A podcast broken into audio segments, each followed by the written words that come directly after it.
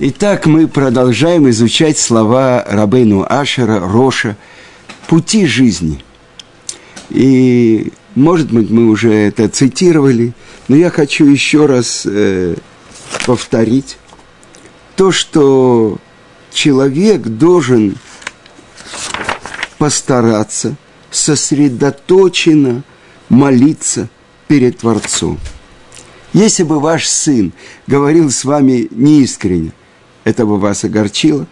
Как же смеет человек из плоти и крови так вести себя перед царем Вселенной? Не будьте подобны рабу, которому получи, поручили важное задание для его, для его же добра, а он его не выполнил. Как он предстанет перед царем? А если уже не получается сосредоточиться во время всех молитв, то постарайтесь сосредоточиться хотя бы при произнесении первого благословения в молитве Шмуна и первой строки в Шма Исраэль. Ведь тот, кто не сумел сосредоточиться даже в это время, вообще не выполнил заповедь о молитве. Э, объясняет это Шулхана Рух, 60-й параграф. Если человек при чтении Шма произнес первую строку «Слушай, Израиль, Ашем Элокейну, Ашем всесильный наш, Ашем Эхад, Творец один», неосмысленно, то заповедь не выполнена.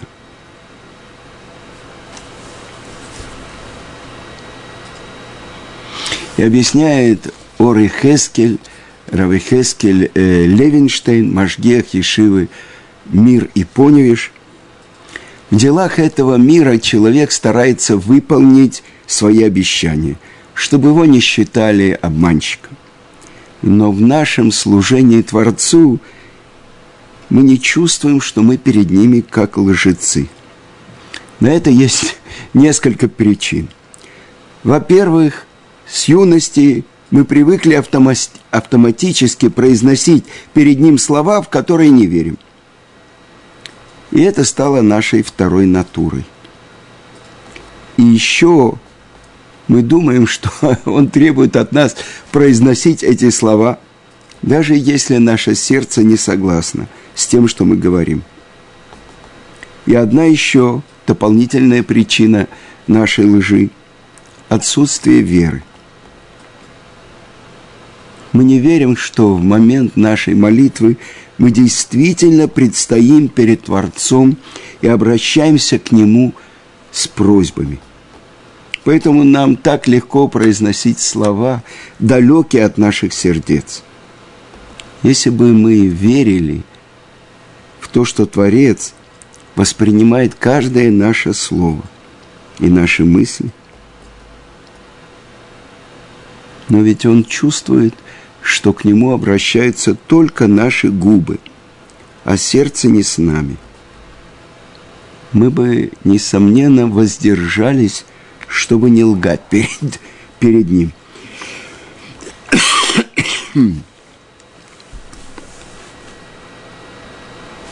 Ну что такое шма? Мы уже говорили.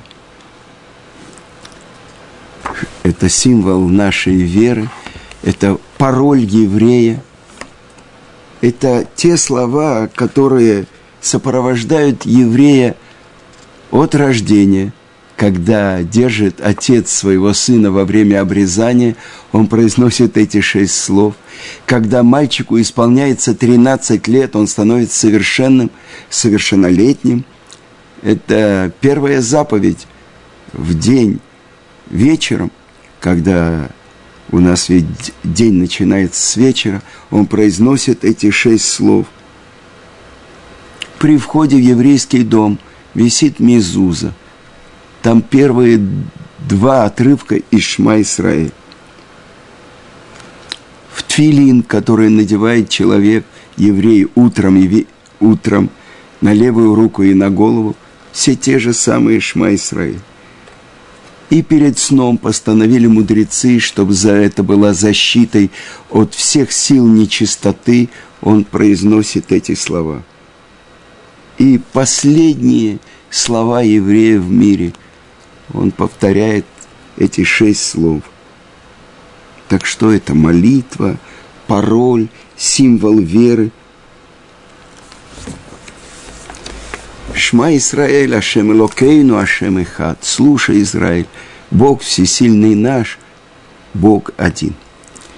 И открывает это Иерусалимский Талмуд, что в этих шести словах заключены первые две заповеди, которые мы слышали с горы Синай. То есть те заповеди, которые являются корнем всех 613 заповедей. Первая заповедь,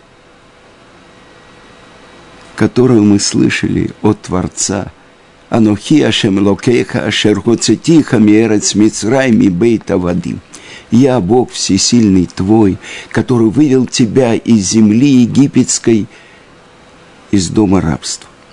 Это заключено в первых четырех словах Шма Исраиль. Слушай, Израиль, Ашем Элокейн. Бог всесильный – наш. А вторые, вторая заповедь Елеха Элогима Херим Альпанай, чтобы не было у тебя других богов перед моим лицом. Это последние два слова в Шма. Ашем Эхад. Бог один.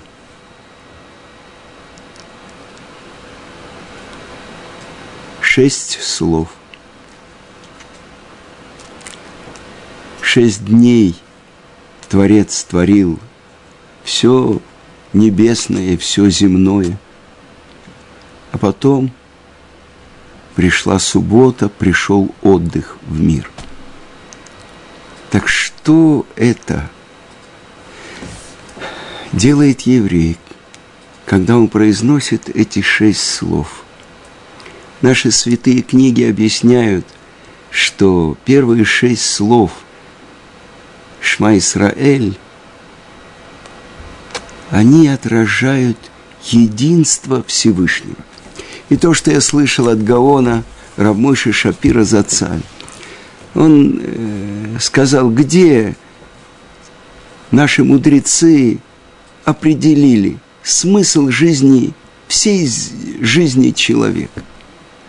И это последнее благословение перед утренним шма.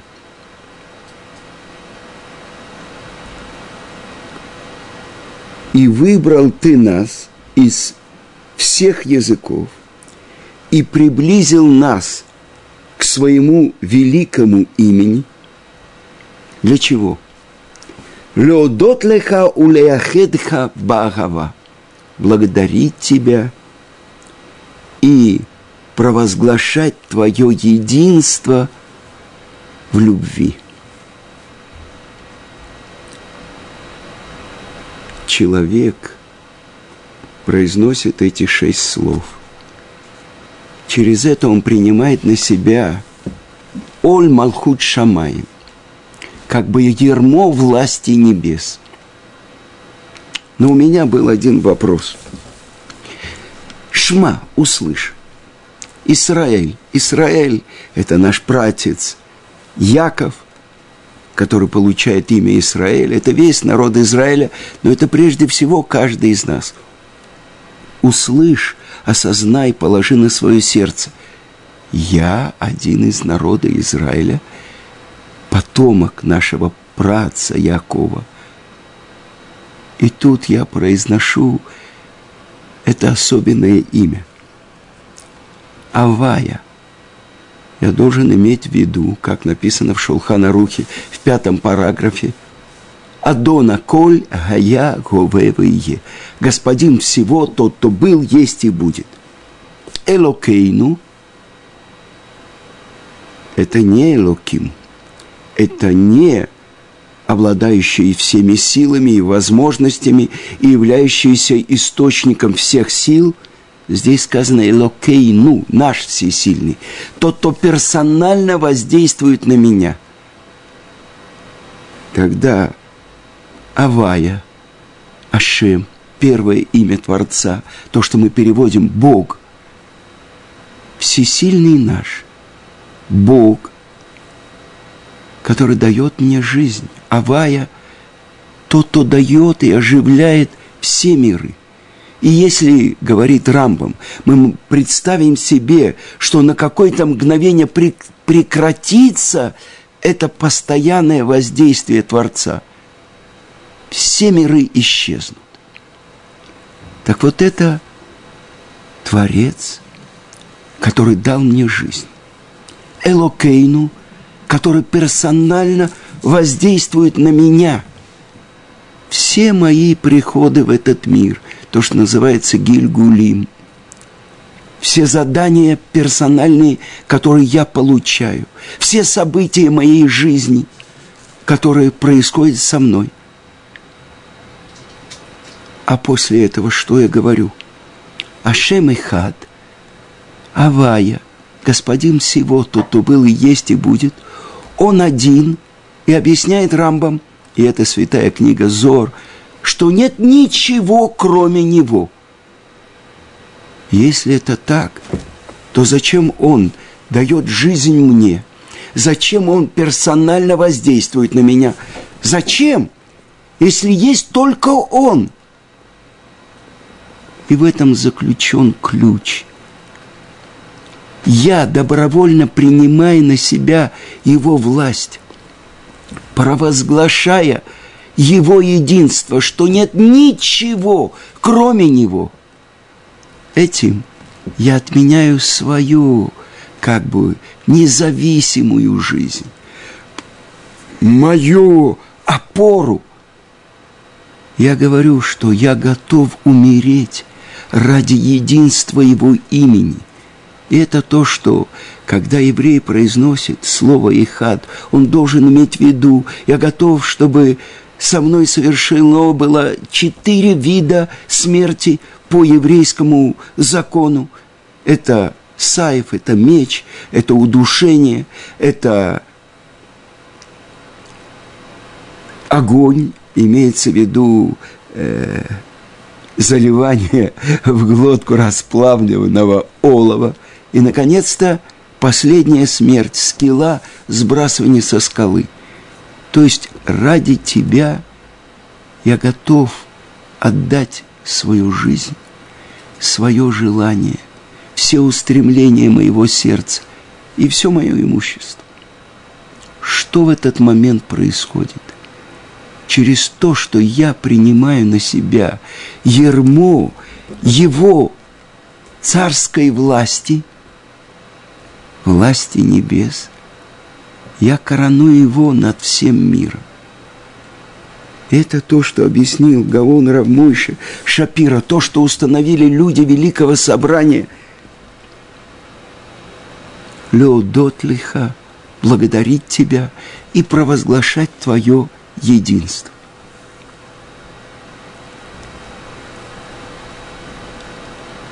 Насколько это важно?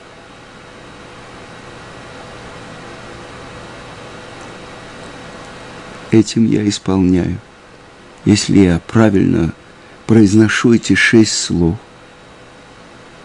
я принимаю на себя его царскую власть. А ведь э, один мудрец сказал, мы провозглашаем его царем над всеми мирами, и только забываем принять на себя его царскую власть. Я хочу вам э, прочитать то, что написал Гаон Рамыши Шапира в предисловии книги «Шесть слов завета». Э, это книга, которая вышла уже вторично, книга про Шма Исраэль. Это первая книга, которую я составил. Это было э, в годовщине смерти Гаона Равмойша Соловейчика, основателя Ешивы Турат Хаим – и это второе ее издание. И я попросил Рава написать как бы предисловие. И то, что он сказал, Первая книга называлась «Поднимите глаза». Сыу Эйнейхем. У пророка Ишаяу сказано «Сыу маром Эйнейхем» поднимите свои глаза к высотам. Начальные буквы на иврите – это шин, мем и айн. Шма. И то, что пишет Гаон Рамыши Шапира.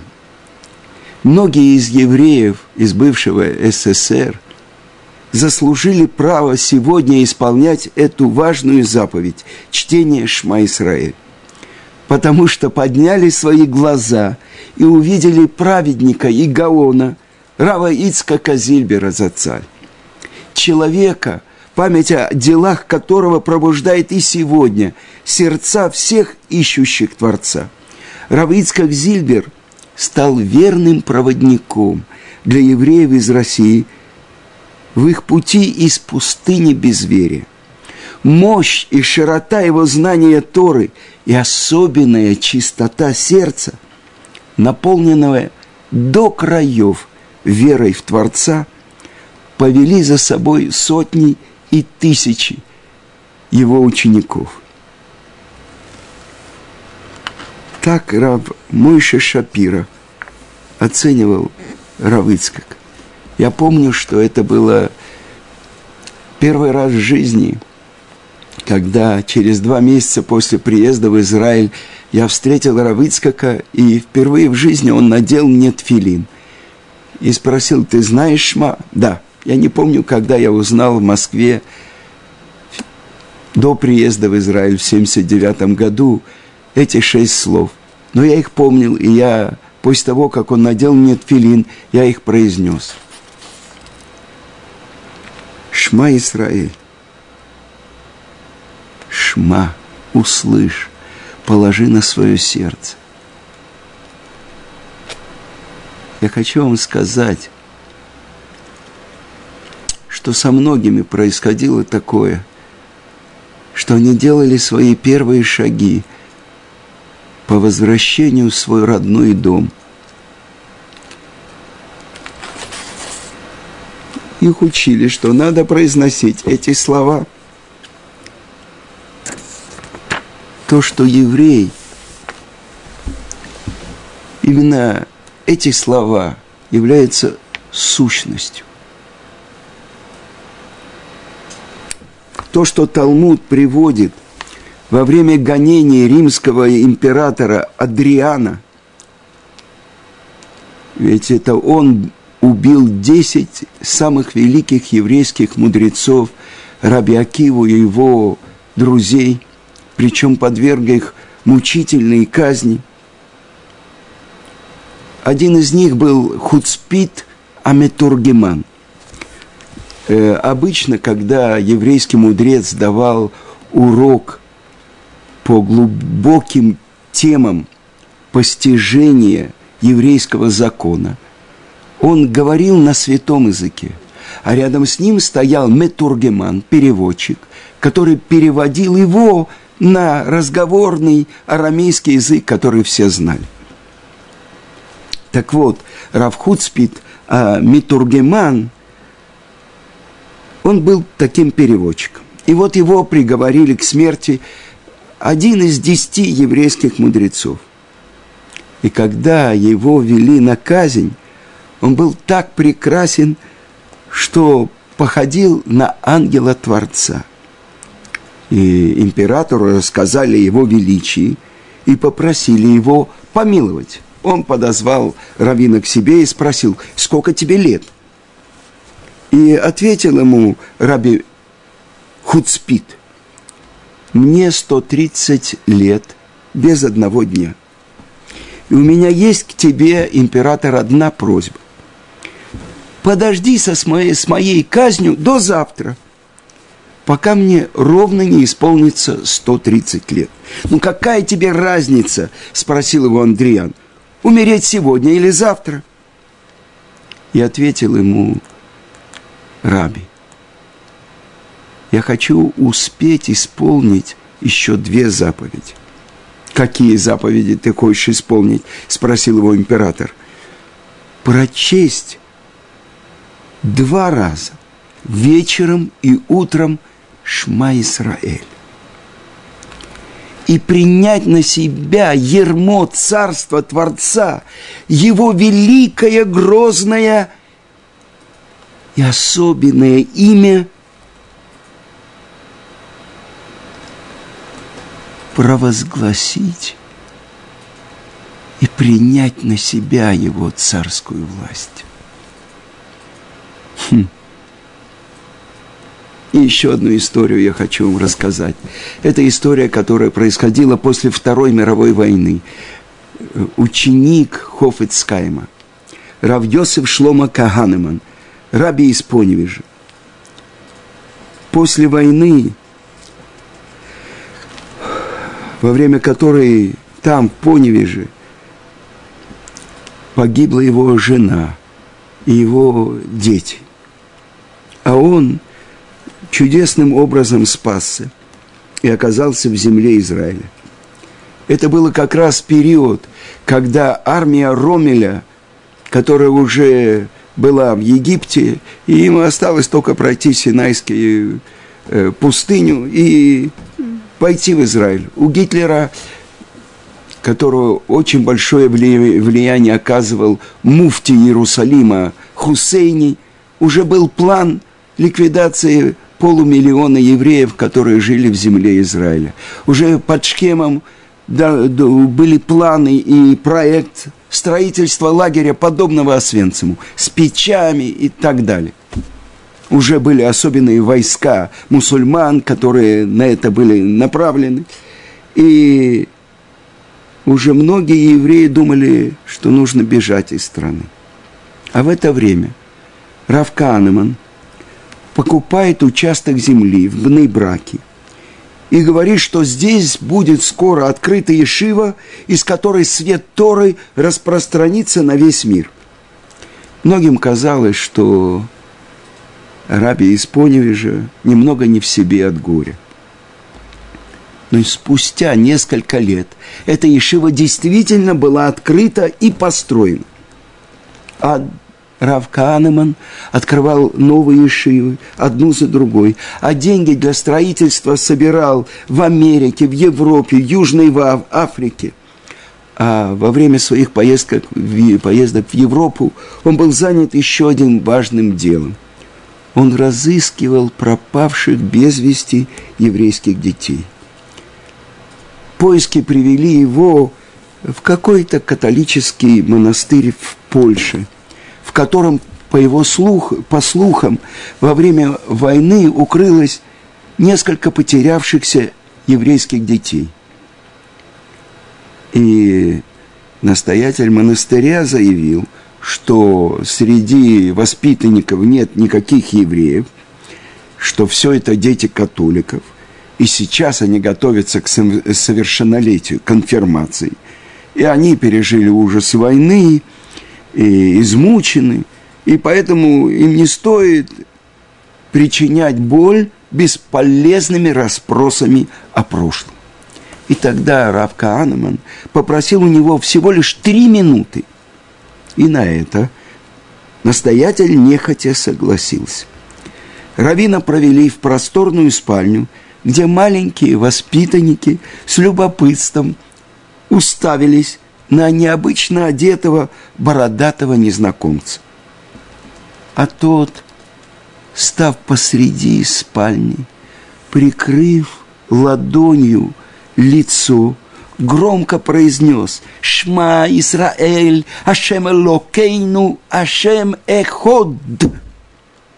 И тут несколько подростков соскочили со своих кроватей и бросились человеку, который напомнил им эти родные слова.